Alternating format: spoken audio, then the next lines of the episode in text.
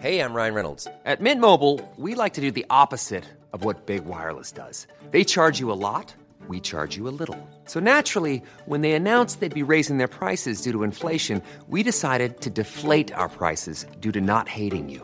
That's right. We're cutting the price of Mint Unlimited from $30 a month to just $15 a month. Give it a try at mintmobile.com slash switch. $45 upfront for three months plus taxes and fees. Promo rate for new customers for limited time. Unlimited more than 40 gigabytes per month. Slows. Full terms at mintmobile.com.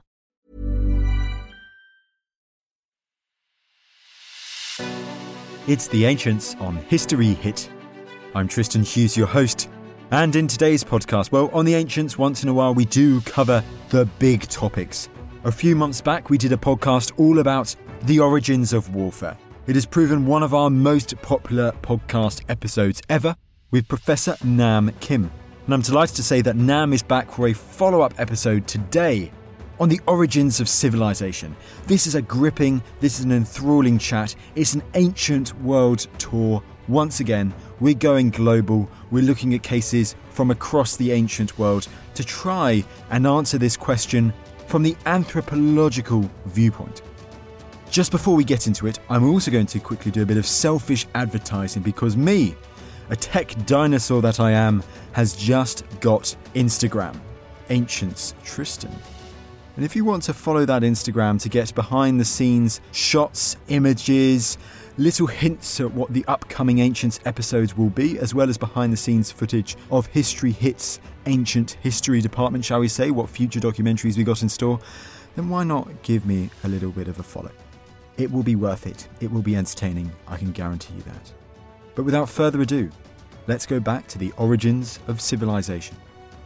Here's Nam. Nam, always a pleasure. It's great to get you back on the podcast. Thank you so much. I am delighted to be back, especially having done this now a couple of times and on to a new question, a new topic. Yes, you're an ancients veteran now. And yes, this topic, it always seems to be with you Nam, we always seem to get the big topics. The origins of warfare last time, and this time, the origins of civilization. I mean, Nam, the question of when, what are the origins of civilization, and all the other questions that surround it, these must be some of the most major questions for archaeologists and anthropologists since the start of the modern discipline. That's right. My interest in the origins, as you know, it started with the origins of warfare. That got me into anthropology and archaeology in the first place. What I found in that kind of research was the further back I went and the more I wanted to ask about warfare, the more I realized it was tied up to all these other kinds of cultural changes, uh, how it was tied up to cultural evolution and even human biological evolution, going back further and further into time periods and realms where it's really the material record that will help us to sort of answer these kinds of questions. And so this is a question that many archaeologists have been asking since the beginnings of the modern discipline. And keeping on yourself in the background for the moment, we did something similar with your backstory for the origins of warfare, which was very interesting. But now, what really got you interested into, as you said, from the origins of warfare, for looking at then the origins of civilization? So, with the warfare research, one of the things I realized was a very important relationship between warfare and cultural change. Some would argue, and some have argued, that only states make war, or that war creates states. So we're talking about if we look at civilizations, urbanized, state like systems, warfare is somehow tied to those processes. And then it becomes a question of when and how. This got me looking at various case studies around the world. And of course, as you know, we talked about the Co Loa case study in northern Vietnam. And that got me interested in the kinds of social changes that occurred and how warfare may have been tied to them. That got me interested in early cities of Southeast Asia, into early forms of urbanism and complex societies in that part of the world. And then eventually getting into how that case study in that region fit into a wider global perspective about the origins of global urbanized or civilizations of the human past. And so that set me down this road, and I've been on it and fascinated ever since. Right, you've been on it and fascinated ever since. And if you are on this road, you are always, inevitably, first of all, going to be asked perhaps the biggest question of all, which is now how do archaeologists, how do they define civilization? That's a very good question. I need to preface by saying there is still ongoing and very healthy, robust debates about what constitutes a civilization. There is some consensus, and there's also a lot of different opinions about this because it really depends on how you want to define and how you want to cut up the various attributes. So some would say that we should define it by size, that we should define it by scale, maybe the number of people that live in these organizations or societies, the kinds of buildings, and so forth. Some would say it's a matter of function. So, what happens in these places? Why do they exist? What do people do? I would argue that a functional kind of approach is more inclusive and it helps us to see the kinds of variations that exist. For me, a civilization is something that is highly complex. It's a society with lots and lots of people. So when we talk about complexity, we're talking about lots of parts, relationships between these parts. So lots of people, lots of interactions. And then there are novel ways, innovative ways that people have to organize themselves, whether it's politically or economically. And so this kind of civilization perspective, we see practices and elements that link a large population of people oftentimes in cities, or what we might consider to be cities or urbanized environments. But we have institutions that begin to emerge in these complex ways, and some of the beginnings of what we might identify as government, religious systems, and so forth. Those kinds of perspectives, I think, are important when we talk about the origins of civilizations. So, some of the earliest examples of them. It is quite interesting because sometimes you do think of these key things, and we'll be coming back to these words again and again during this podcast as we delve deeper and deeper into this. But you think agrarian society, or you say you think cities. But exactly from what you're saying there, it seems like, and as you say, the debate is still ongoing, and it's great that we still have that healthy debate. But it's not as if you have to focus on one specific society type, one specific settlement economy type it's a bit more fluid of a term, shall we say? Right. For me, that's the more productive way to approach it. Because if we think about subsistence practices or how people survive and thrive in environments, there are many ways in which people can do this. Farming lifestyles may be one way, but there are other kinds of, I'm sure we'll talk about some of these examples today, but there are other kinds of societies where farming is not really a major part of their practices. So for me, it is a matter of a lot of people in the same place. So we're talking about scale and complexity in relationships. And that functional perspective, I think, is important, especially when we think about how much the world has changed. So archaeologists estimate, and these are estimates only, that before the Holocene, human group sizes were extremely low, that the global population, which today is something like just under 8 billion people, right? Maybe in the middle Pleistocene, we're looking at a few, maybe a million people from about 300,000 years ago to maybe 6 million at the start of the Holocene. So if we consider that starting point from the beginning of the Holocene through today, the exponential growth in human population and the estimates show us that maybe we're going to double by the end of this century, depending on who you talk to. That tells you something significant has been happening. And so, this big question of the origins of civilization what is it tied to? A lot of people point to food production as a big part of that. Food production in its various manifestations likely provided a very important foundation for these innovations in human societies. And then, of course, our footprint on our ecological surroundings. We'll definitely get into that in due course. And I think it is really striking when you do think those population numbers. That time in the Holocene, you say six million. That's basically one tenth of the population of the United Kingdom of the UK today. It's absolutely mind blowing when you think of it in those huge global terms, non timely terms. But Nam, going on then, you mentioned how, of course, the world is changing. And if we focus then on more recent history about how the world has been changing in the last 100 and 150 years in the modern discipline of archaeology with the ideas about the earliest human civilizations. Because at the end of the 19th, the beginning of the 20th century, the early archaeologists they had a very different perception of the idea of civilization. Yeah, you know, it's fascinating to me to kind of track the changes in our thinking with changes in society that were happening concurrently. So, generally speaking, most of us in archaeology, when we talk about civilizations, we're talking about generally urban kinds of traditions, right? Societies that are populous, that's the point of departure. And oftentimes, those are the kinds of sites that leave us the most data, the most material remains for us to study. with that kind of in mind, in the 19th century, we can talk about evolutionary theories beginning to emerge and how they affected our perspectives on biological changes in the natural world. But a lot of those kinds of ideas crossed over and they influenced and shaped some of the thinking about how societies have evolved as well. And of course, we can talk about some of the other kinds of historical trends that were happening, colonization that was happening in different parts of the world. There was a kind of perspective within anthropology and in the beginnings of archaeology of sort of evolutionary view of societies.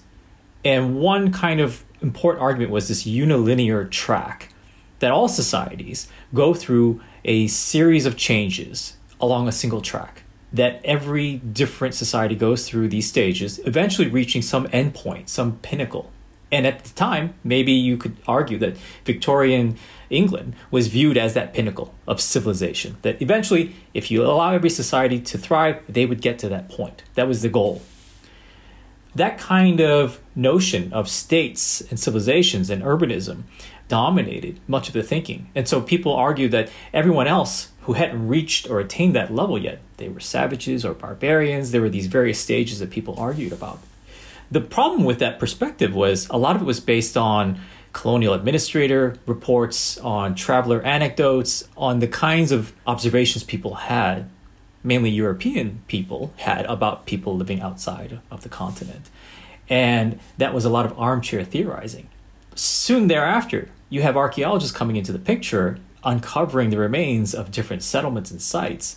Some of the early theories saw or subscribed to these kinds of evolutionary ideas, but a lot of the later ideas began to give us more and more clues about the high amount of variability, the kinds of societies that existed through time and space that didn't subscribe to that view, that unilinear view. And I think our discipline has advanced so much further since that time. And so, when, with all this archaeology being uncovered in the 20th century, when do we really start seeing people challenging this one track view, as it were? I would argue there were people that were challenging it in the early 20th century, but that really began to gain traction with more and more archaeology that was done in different global regions. And one of the principal voices that I would point to would be V. Gordon Childe, who was doing archaeology in teaching in the UK. But some of his work on early civilizations has really set the foundation for many archaeological theories that have resulted since. And in particular, some of his articles had a lot of crossover appeal. So his work was being read not just by archaeologists, but by people outside of the discipline. So people interested in the origins of early cities, geographers, and other kinds of disciplines. And one big argument that he put forward was that the urban revolution, as he called it, came about because of what he referred to as the Neolithic Revolution. And in a nutshell, that essentially is saying that farming, which is the Neolithic revolution in his argument, led to the rise of these urban traditions. So, sedentism and farming led to cities and big civilizations of the world. That was the general argument. And I think that in the mid 20th century, that's when a lot of these ideas really started to take hold. And as Childe's legacy, can we still see it today? Do people still follow that mindset at all? That theory or that farming is very much linked to these early civilizations? More or less. Those ideas have not gone away, and for good reason. There's a lot of supporting evidence to demonstrate that farming lifestyles definitely had an impact on not just the kinds of societies that we live in, the size and scale and complexity but also in the ways in which we live, the ways in which we organize ourselves and the environments around us, the kinds of modifications we made to surrounding ecological niches. All of that was connected. So his ideas have persisted. And in fact, what's interesting is one of his early papers talked about a list of traits that we can associate with the so called early civilizations. He highlighted a handful of cases and he talked about the patterns or the commonalities between them. This trait list had to do with recording systems, with power and governance, with artistic expression, with predictive sciences, surpluses that were being generated as taxation or tribute, and so forth. There was a list of 10. Those kinds of traits have persisted in various strands of research. So we can see them today. People talk about craft production or specialization, or long distance trade and exchange, globalization in its beginnings.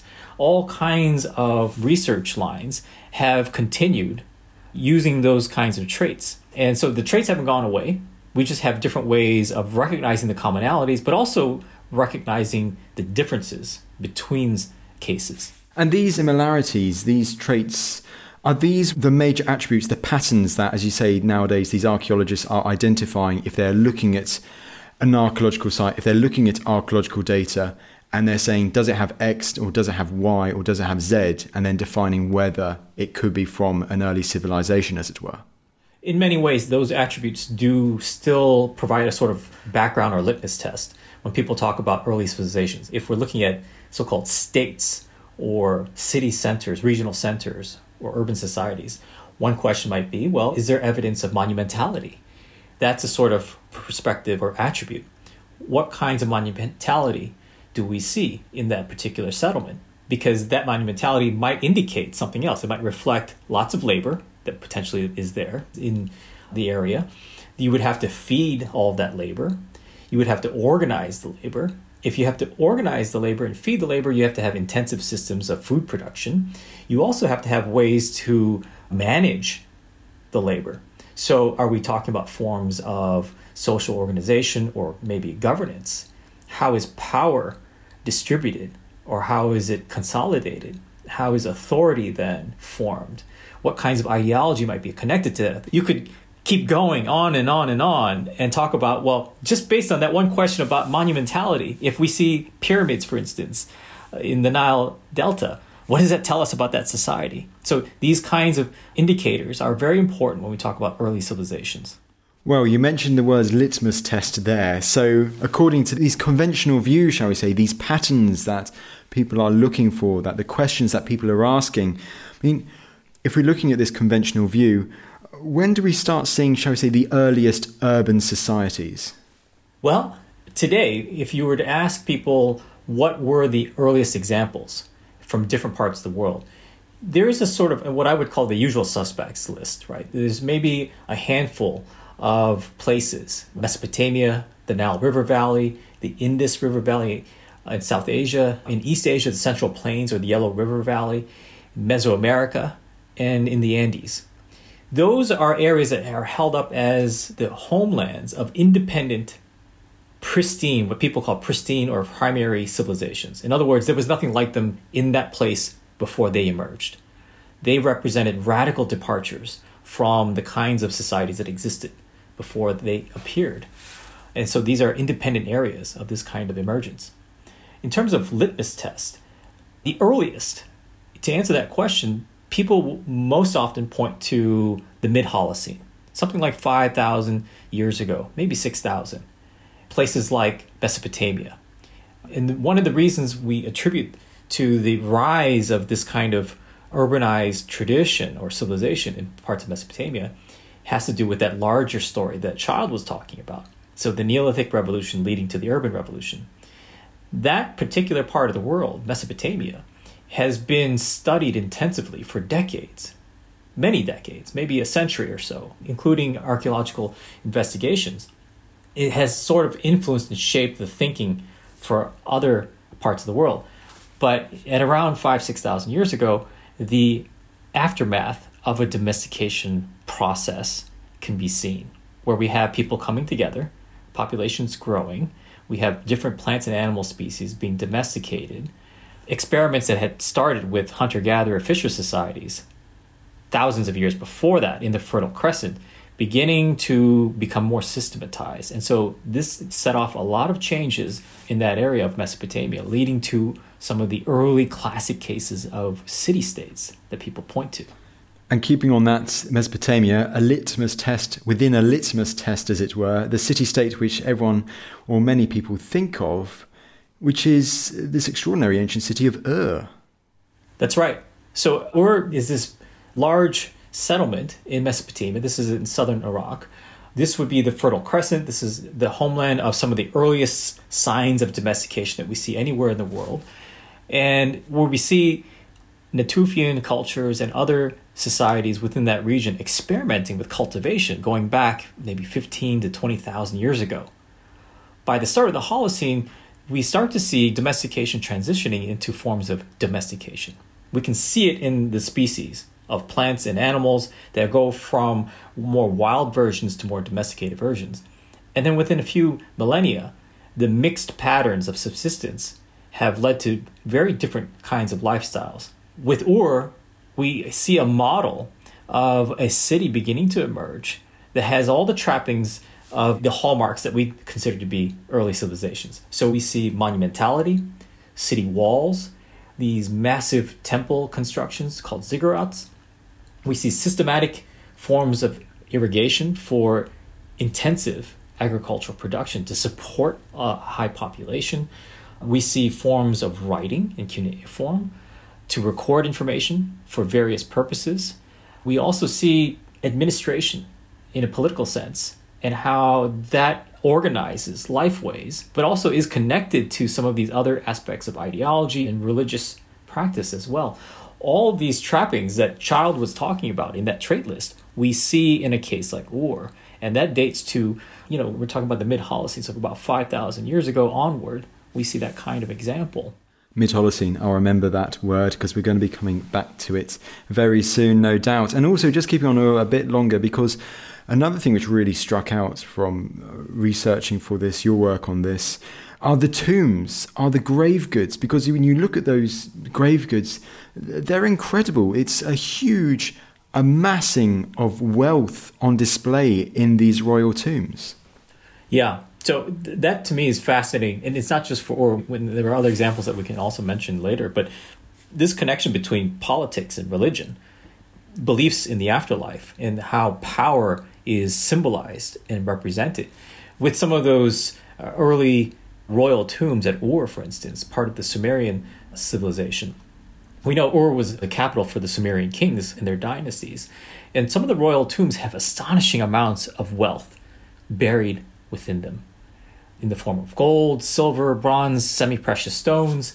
Kings were buried along with these materials as well as with people so retinues, sacrifice, retainers, presumably to accompany the royal figures into the afterlife. All of that wealth, all of the aid and assistance, all the servants and court officials accompanying that royal figure into the afterlife.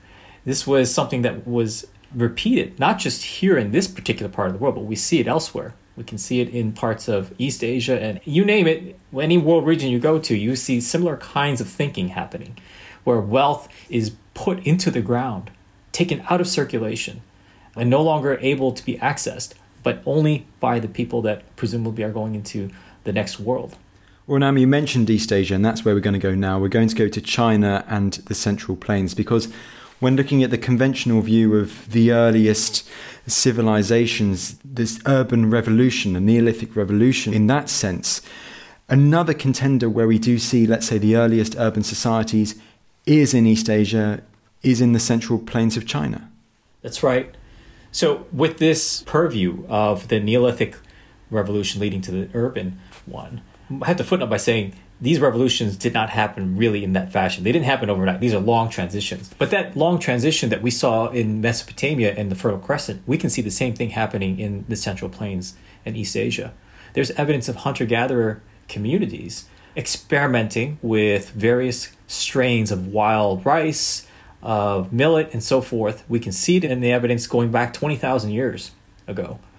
But by the time domestication really begins to take off, by the time people start to plop down and live in more sedentary lifestyles, we can see these villages beginning to emerge in the early Holocene.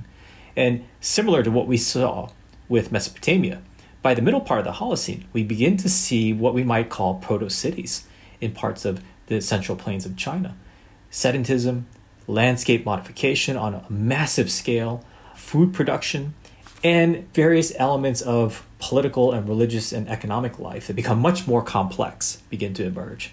And there seems to be continuities.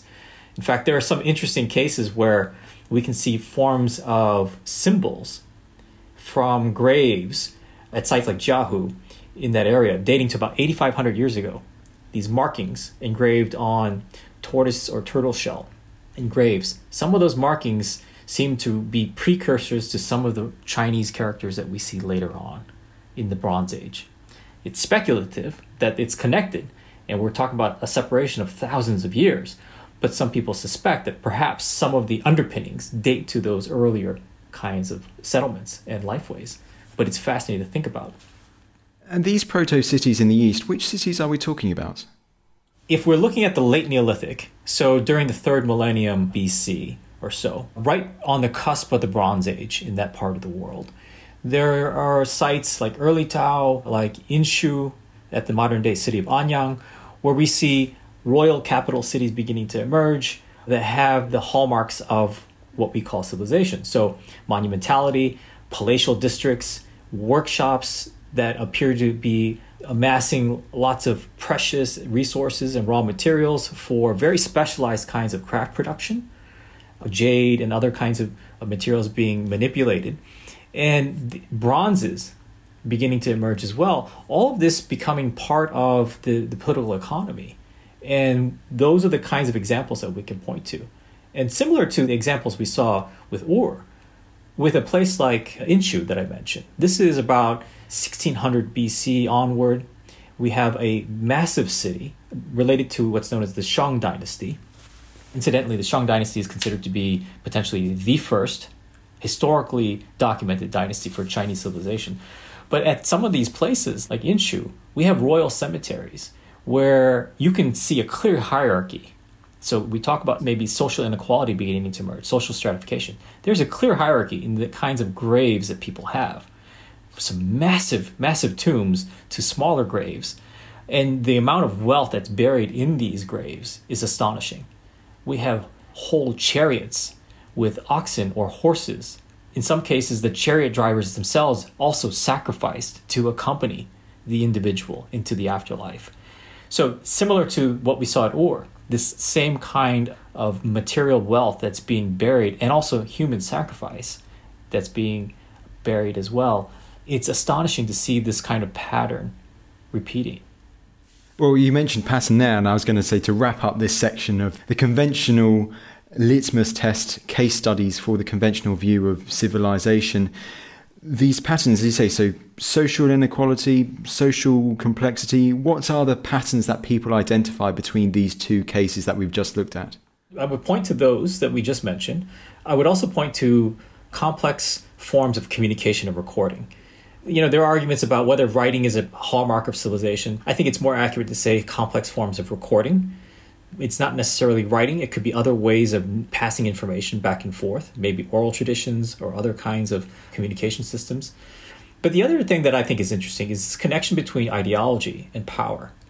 So, with the Shang, for instance, there is this divination practice, oracle bones. They were called dragon bones when they were first uncovered by modern people. But these oracle bones are essentially the scapula and other kinds of materials of animals that are heat treated and once they are treated in that fashion, they begin to form cracks in the fire. And people then looked at the patterns of the cracks and said that there's a way that messages are being passed to us from our ancestors or from the gods. And those that were practicing the divination rituals then had power because they could say, well, this is what the ancestors are telling us. This is what the gods want us to do. What's interesting about this is this divination ritual is pervasive in the Neolithic throughout that area of modern day China. When the Shang come along, it becomes a state practice, this a state apparatus. The highest form of that ritual then is owned by the state. So the prescriptions that come to a population come from the state. And I see this very important marriage between religion and political power, where the state has essentially appropriated or co opted some existing practice. That's one commonality I think that we can probably see in many examples of early civilizations is how those in power, those that have political authority, find ways to legitimize their political authority, find ways to legitimize the kinds of social inequality that result from having so many people living in the same society but not everybody having the same access to standards of living.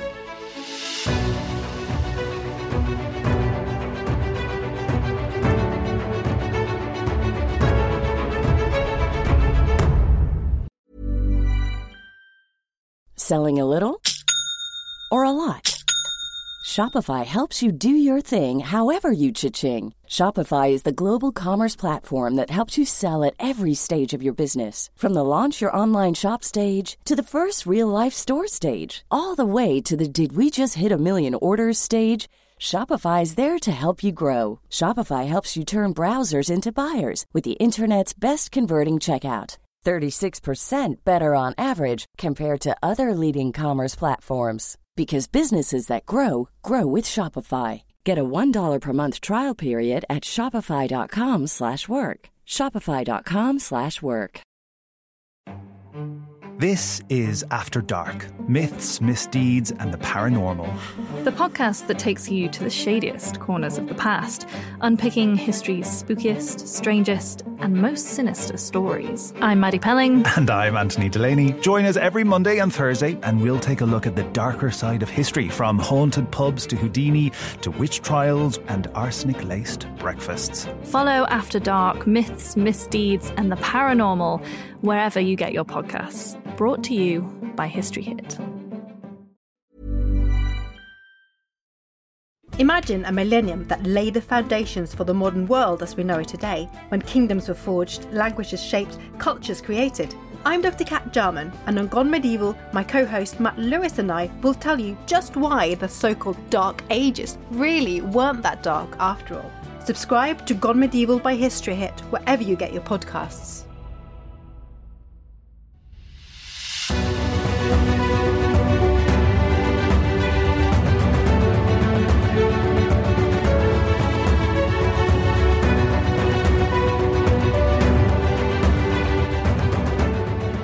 So those are the patterns. Now, let's throw a spanner in the works because archaeological research, archaeological data has revealed counterpoints, variation. As you say, the debate is still very much alive to this day and kicking. There are counterpoints and variation to the conventional understanding, the conventional view of civilization. So the more and more I read and teach and talk about this particular question on the origins of civilization, the more I realize the amount of variability that exists. And we can point to the mid Holocene as a very important transitional and pivotal time period. There's no question about that. But the underpinnings, what happens before that time period, what happens before the Holocene, that's also fascinating to think about. And there are some cases that we can see in the archaeological record that illustrate this. We have places before the so called Neolithic and urban revolutions that challenge our conventional understanding about early civilizations. A site like Çatalhöyük, for instance, in Turkey. This is a city, or according to some, a village, depends on who you talk to. This is a settlement, let's say, that begins to emerge right at the beginning of the Holocene.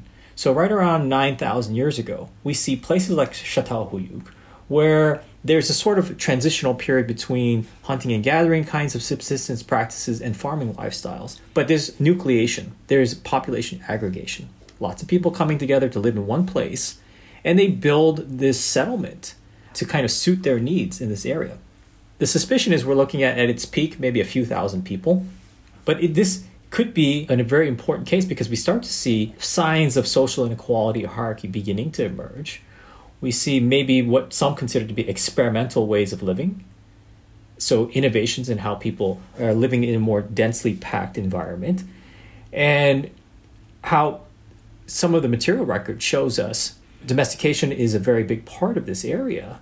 And we have artifacts, something like 2,000 artifacts have been recovered in recent studies that show a mix of what we might consider egalitarian kinds of life ways, but also forms of complexity inequality that are beginning to emerge.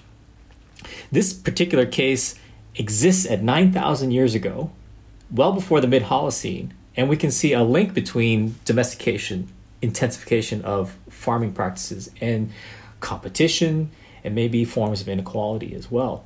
And that is a very different picture than what we see at the mid Holocene in the conventional arguments. So, Nam, to clarify, so as you said, long before the conventional view of the 5000 BC, that area, the mid Holocene, we do seem to see at this site, it seems to be the dates seem to be key, this possible evidence of social complexity, which definitely does seem to suggest this site, and I'm sure there will be others that we go into in a second, but does seem to counter that conventional view that social complexity only seemed to emerge, as you say, in the mid Holocene around 5000 BC, not some 4,000 years earlier than that. Right. They challenge, but they sort of complement and call into question these conventional views. That's how I would characterize it. I don't think they negate the arguments, but at the same time, they suggest that we're looking at variation, that we're looking at the possibility that there's a lot more evidence out there that will continue to complicate our perspective. So that's one. There are others around the world. Well, let's go to one other, and it's one that I'm very much looking forward to talking about because it featured on the podcast not too long ago. And this is we're going to Japan, we're going to the Jomon culture. And it's a huge period in ancient Japan's history. What do we know about societies in the Jomon period of ancient Japan? Yeah, the Jomon case is fascinating to consider. Well, the first thing we have to say is, you know, it's a time period that is very long that people ascribe to the Jomon culture. So about 16 and a half thousand years ago to something like 2,000 plus years ago. Obviously, that's a huge chunk of time. There's a lot of change that likely happens. These communities are not all the same. But generally speaking, we can say a few things about the Jomon culture. These are hunting, gathering, and fishing communities. They represent some of the earliest makers and users of pottery in that part of the world and indeed in many parts of the world. So we also have evidence that at some point in time, in the middle part especially, we begin to see population levels of growing. These communities were thriving in the areas in which they lived without full scale farming. So we start to see organized permanent villages beginning to emerge by around 6,000 years ago. There's evidence of cemeteries, of sedentism, of large populations. We also have storage pits. So it's not farming in the sense that we see elsewhere, just in parts of China, for instance, right across the water. We know that the Jomon people, at that point in time, were in contact with farming agricultural societies, and yet they did not adopt those kinds of practices, which many would argue flies in the face of the conventional perspective once farming emerges, everybody becomes a farmer because it's such a novel, innovative way of living that allows us to accomplish so much. But here's a case where we have communities that thrive without farming, that become very in tune with the environment around them. There was no need to become full scale farmers to invest that kind of time and energy. And so, one thing that we might say is their cultural practices didn't need to change, and maybe there was no desire to change them. So, they persist in their ways of life and we have high population levels, we have elements of monumentality, we can see signs of ideology and religious systems emerging, forms of what we would call social complexity associated with the Jomon. And yet, this is a very different kind of case than what we see in parts of China or elsewhere in some of these other classic cases of pristine civilizations. No, it is really, really fascinating when you think that this culture, these people, seem to show this social complexity and to have at the same time voluntarily maybe even decided not to become an agrarian society at the same time. Yeah, I find it fascinating and it makes one speculate, right? If your family, if your ancestors have always lived in a certain way, you might have ideas about the kinds of cultural practices that you have, the kinds of things that are acceptable to eat, for instance or to cultivate or to exploit in the environment, the ways in which you might conserve certain things. If your family and other families around you, your communities have always lived a certain way, and you have belief systems that are tied to that way of life, maybe you don't want to change. Maybe there are traditions you want to keep intact. And so you might know about food practices that exist elsewhere, but that might not be consistent with your views. And so why adopt them? Why change your way of life if they're completely foreign to you. I don't know if that's exactly what was happening, but one can speculate that perhaps there is this kind of cultural view of how one should live. And cultural preferences then dictate the kinds of choices that people make, right? What should be done to your surrounding environment? What should be done to the kinds of plants or animals that are around you? How should you use them?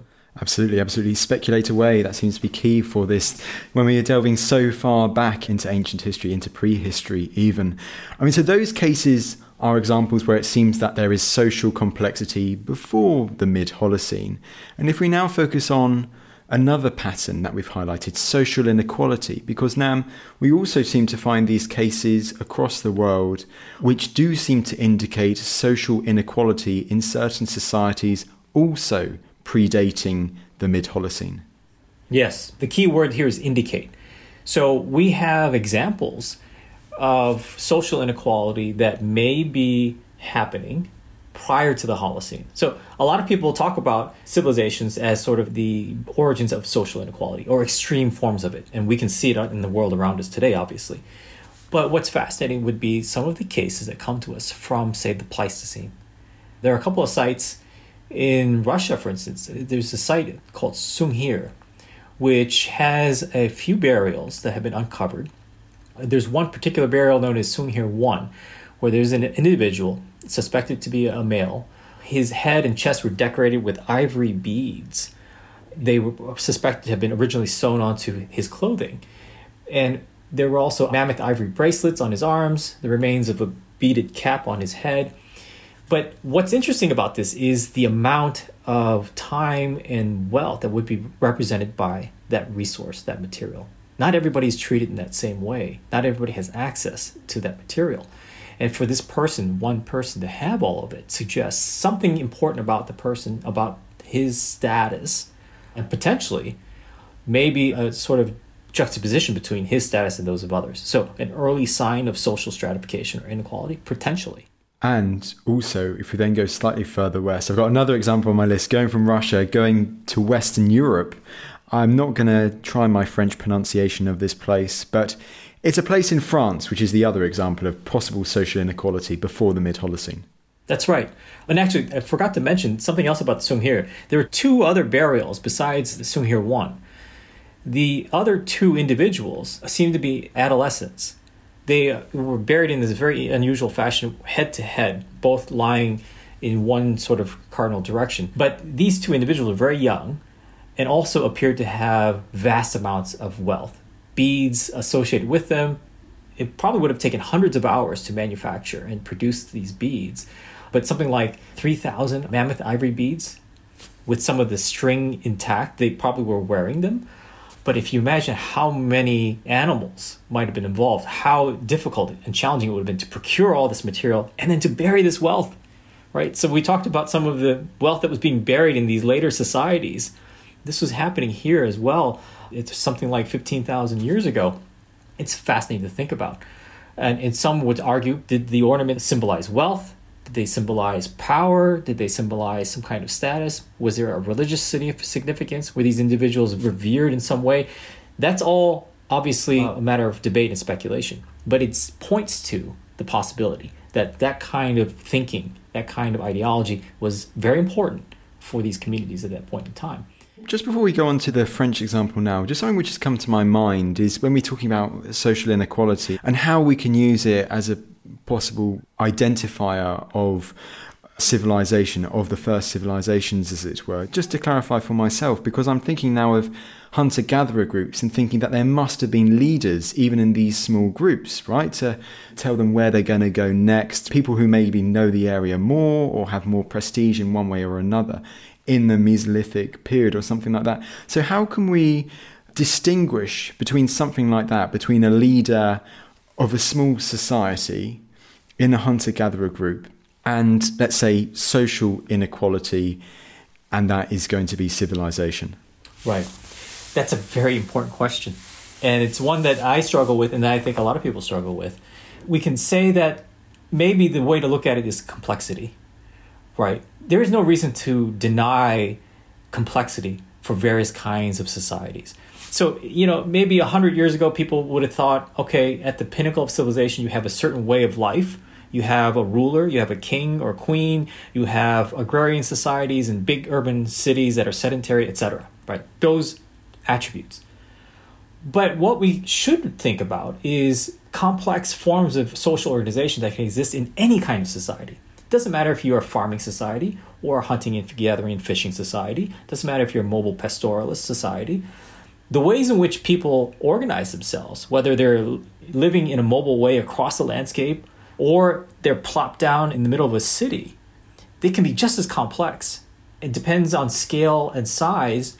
And so, if you have a lot of people that live together, whether it's in one environment or another, one kind of settlement or another way of life, you can have forms of inequality. You can have forms of social stratification. You can have leaders. The difference might come in, in nuanced ways. How these offices of leadership begin to emerge, how they persist over time, how they become institutionalized. How do people decide who become leaders?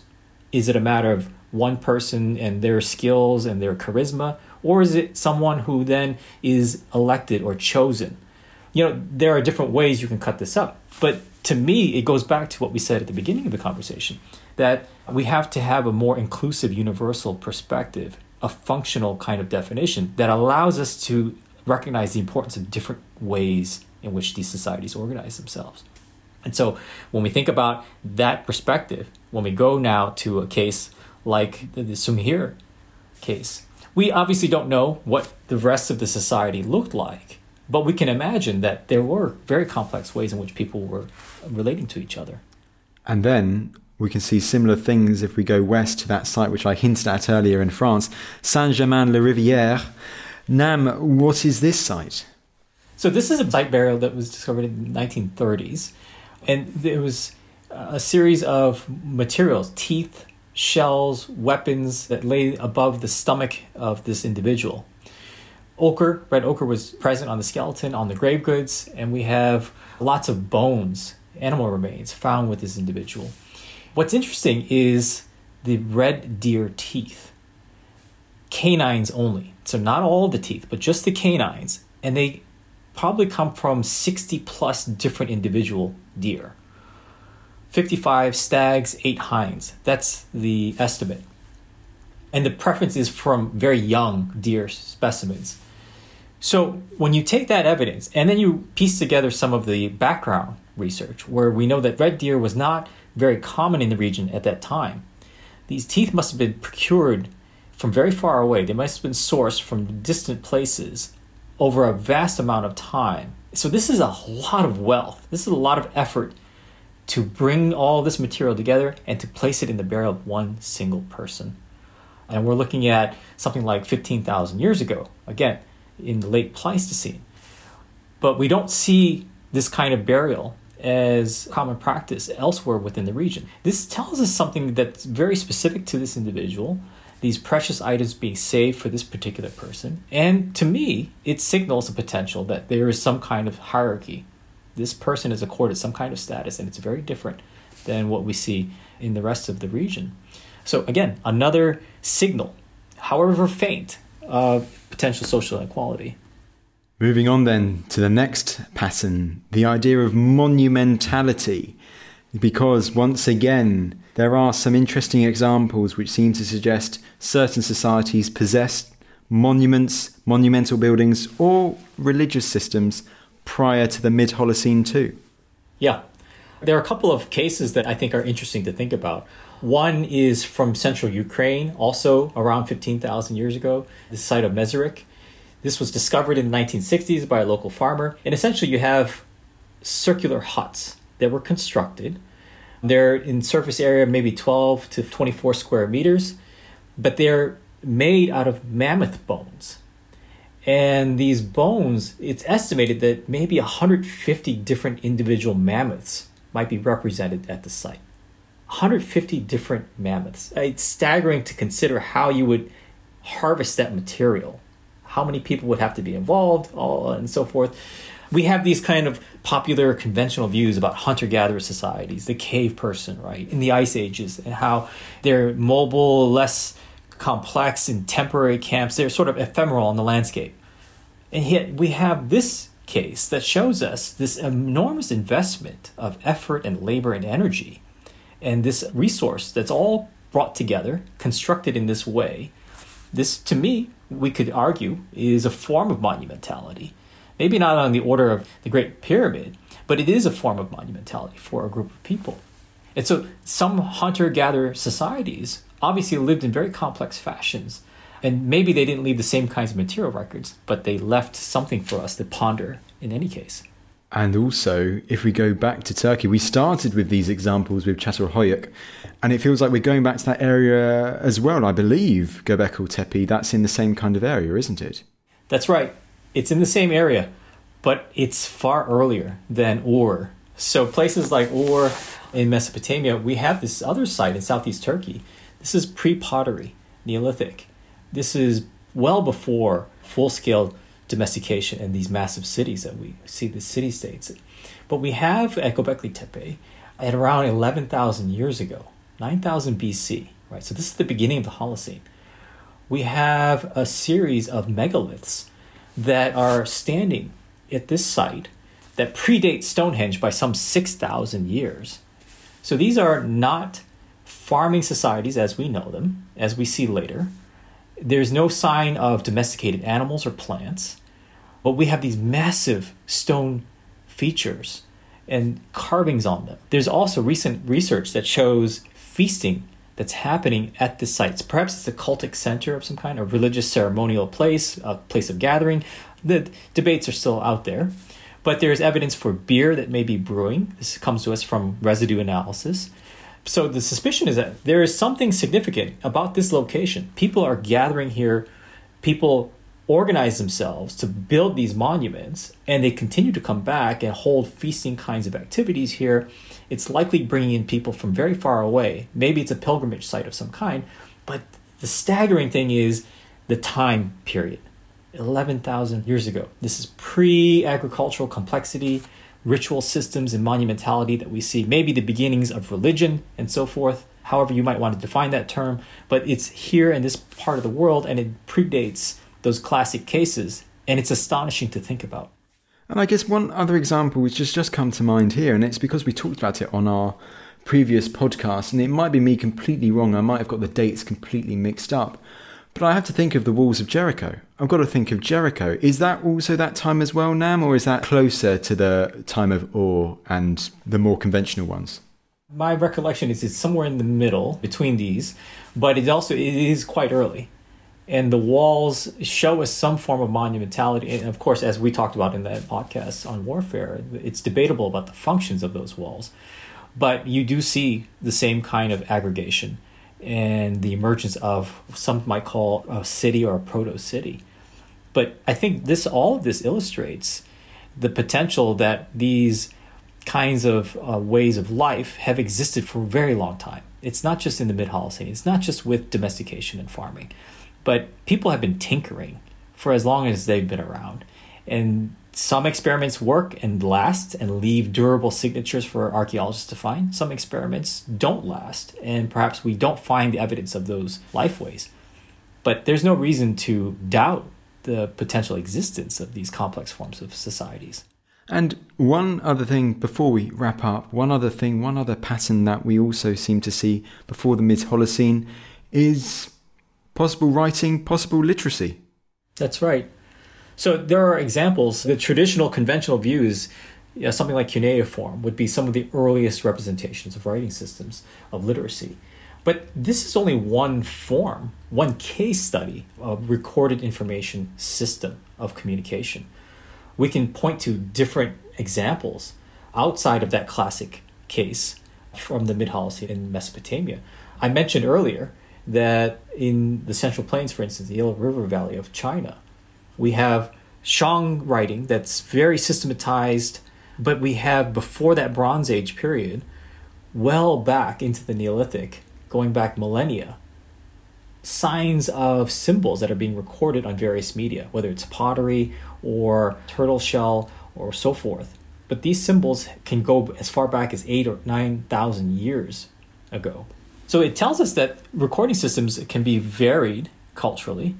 We can point to one of the massive empires of the Common Era, the Inca, for instance. This is obviously many people know about the quipu and the recording system used by the Inca Empire.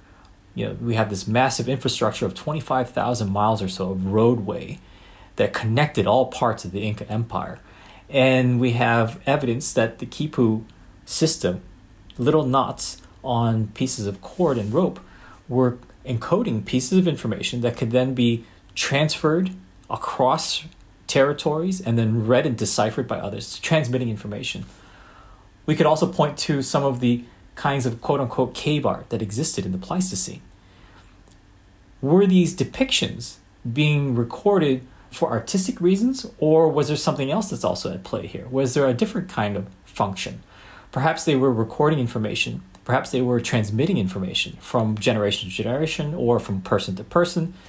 We could also talk about oral traditions. I remember reading recently some very interesting research in Australia with some of the oral traditions of Aboriginal populations and how they can track changes that were happening in the environment going back thousands of years just by looking at what's in the contents of these oral traditions. They were able to compare that with some of the geological studies showing the environments did match some of the descriptions in the oral traditions. So I think it's sort of a misnomer to say that literacy or writing is the trapping of civilization when we can see communication systems that are just as complex that come to us in different case studies around the world. Absolutely, those oral traditions, particularly in Southeast Asia and the Pacific, are fascinating when you delve into the detail of them. So it's really good that you were able to mention those right now. Let's fast forward then to the present day and lessons that we can learn. Because, Nam, what do these lessons from archaeology, these complex lessons but important lessons, what can they tell us about our world today? I think they can tell us a lot. I think they tell us a lot about how we got to where we are now but maybe even more importantly, where we're going, the kinds of possible futures we might have.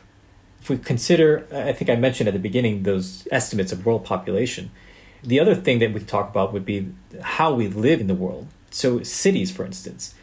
10,000 years ago, arguably, there were no cities whatsoever, nothing like that.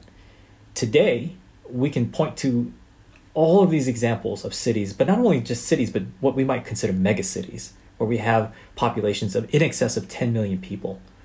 There are something like 30 different megacities that we could point to around the world. Today, 54% of our population living in urban areas today.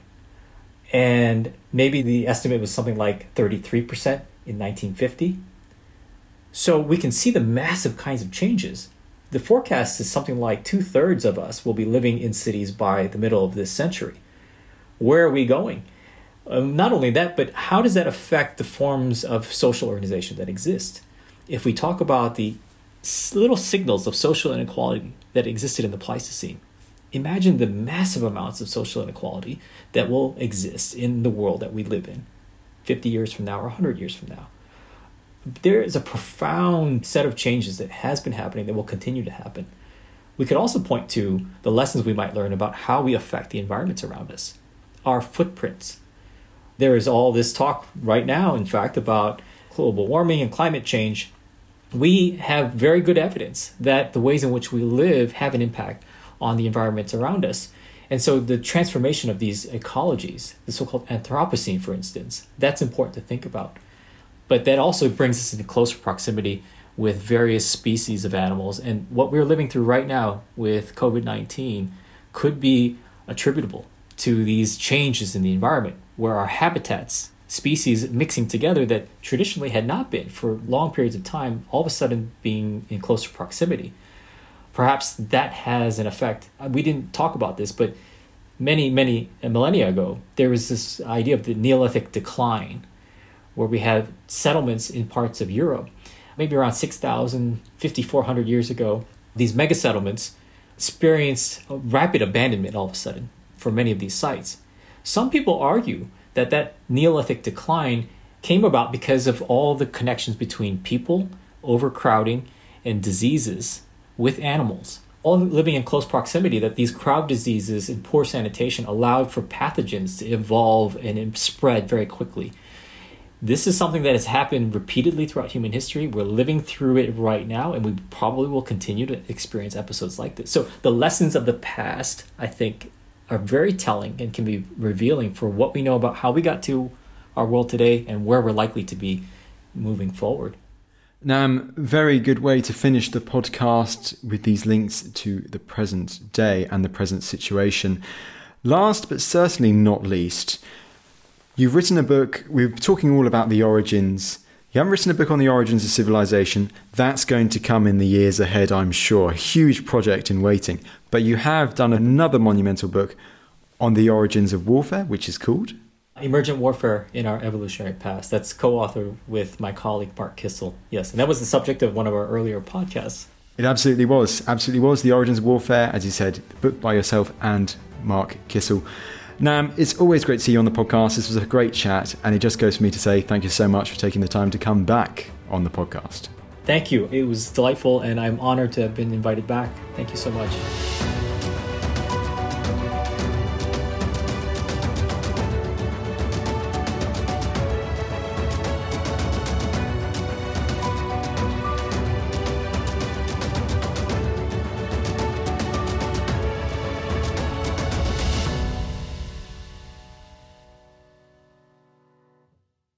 Thank you for listening to this episode of The Ancients. Please follow this show wherever you get your podcasts. It really helps us, and you'll be doing us a big favour. Don't forget, you can also listen to all of these podcasts ad free and watch hundreds of documentaries when you subscribe at historyhit.com slash subscribe. As a special gift, you can also get your first three months for just £1 a month when you use code ANCIENTS at checkout.